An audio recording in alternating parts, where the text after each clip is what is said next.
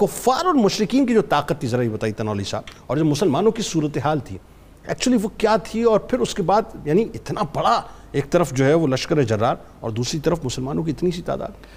بسم اللہ الرحمن الرحیم بہت شکریہ جناب غزوہ خندق پہ ہم بات کر رہے ہیں غزوہ خندق اسلام کی تاریخ کا ایک غیر معمولی غزوہ ہے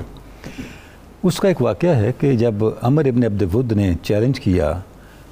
خندق کو پار کر کے تو سید علی مرتضیٰ مقابلے کے لیے تشریف لے گئے تو آپ صلی اللہ علیہ وسلم نے ایک جملہ ارشاد فرمایا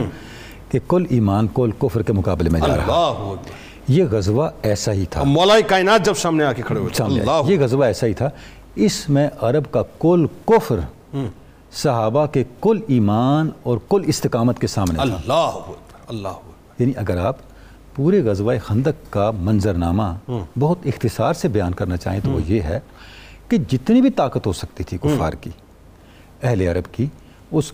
اس معاشرے کی اس سوسائٹی کی اسلام کے خلاف دشمنی کے جو جو بھی پہلو ہو سکتے تھے جو جو بھی کارنرز ہو سکتے تھے وہ سارے متحد ہو گئے اچھا دوسری طرف آپ دیکھیں یعنی اس وقت کی نیٹو فورسز نا؟ اس وقت اس دوسری طرف آپ دیکھیں کہ صحابہ کرام نے بھی جو استقامت دکھا دی وہ بھی کمال ہے غزوہ خندق اس لحاظ سے بھی مختلف غزوہ تھا کہ اس سے پہلے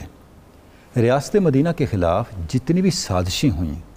ان سازشوں کا مرکز و ماہور مکہ تھا اب مرکز و ماہور خیبر تھا ٹھیک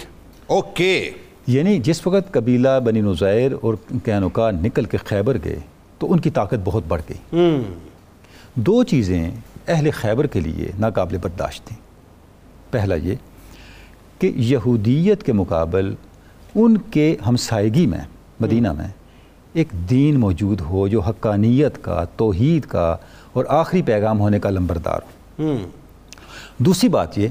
کہ خیبر کے ساتھ ایک مستقل مستحکم اسلامی ریاست موجود ہو ٹھیک یہ دونوں باتیں ٹھیک ان کے لیے ان افورڈیبل تھیں صحیح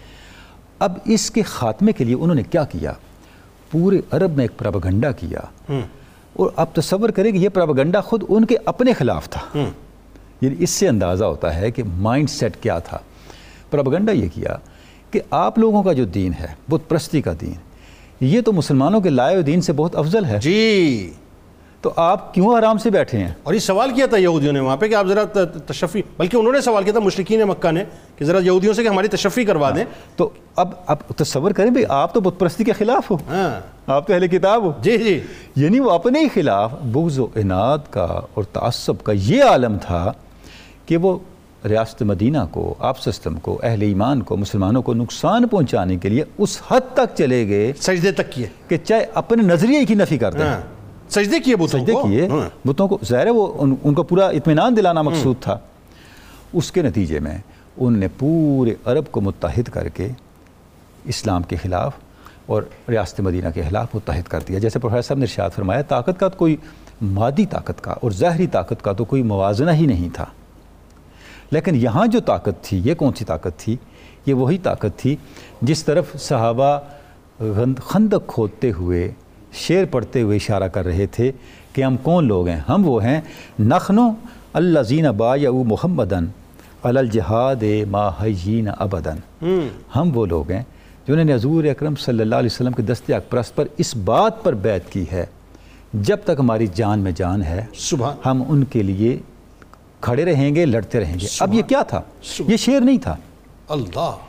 یہ بیت اقبا کی یاد دہانی تھی اللہ اللہ اللہ جس وقت بیت اور ان جب یہاں سے گئے ستر انصار گئے اور آپ وسلم کے پاس کہ آپ ہمارے پاس آ جائیں تو آپ نے فرمایا کہ ہم آپ کی بیعت کرنا چاہتے ہیں تو آپ نے فرمایا توبا یہونی اللہ سم و طاط فی نشاط والکسل ہائے ہائے ہائے ہائے میری آپ بیعت کرنا چاہتے ہو بیعت آپ کو اس بات پہ کرنی ہوگی اللہ کہ آپ کمزور ہو یا طاقتور اللہ اکبر، چستی میں ہو یا سستی میں اللہ اکبر، آپ نے میری بات ماننی ہے اللہ اکبر۔ وہ نفقہ فل اوسر وال یوسر جابر بن عبداللہ کو یاد کر لیں ہائے اس پہ ہائے، عمل کر رہے تھے ہائے ہائے ہائے آپ کے حالات تنگی کے ہوں کہ کشادگی کے اللہ آپ نے خرچ کرنا ہے اللہ اکبر۔ اس خرچ کی برکات بھی آپ دیکھ لیں پھر آگے باتیں فرماتے فرماتے فرماتے آپ نے فرمایا آپ نے اس پہ بیعت کرنی ہے وہ اللہ ان تن سرونی فتم نہ ہونی اذا قدم تو علیکم بما تم نہ ہوں من ہوں من ہو انفسکم و ازواجکم و اولادکم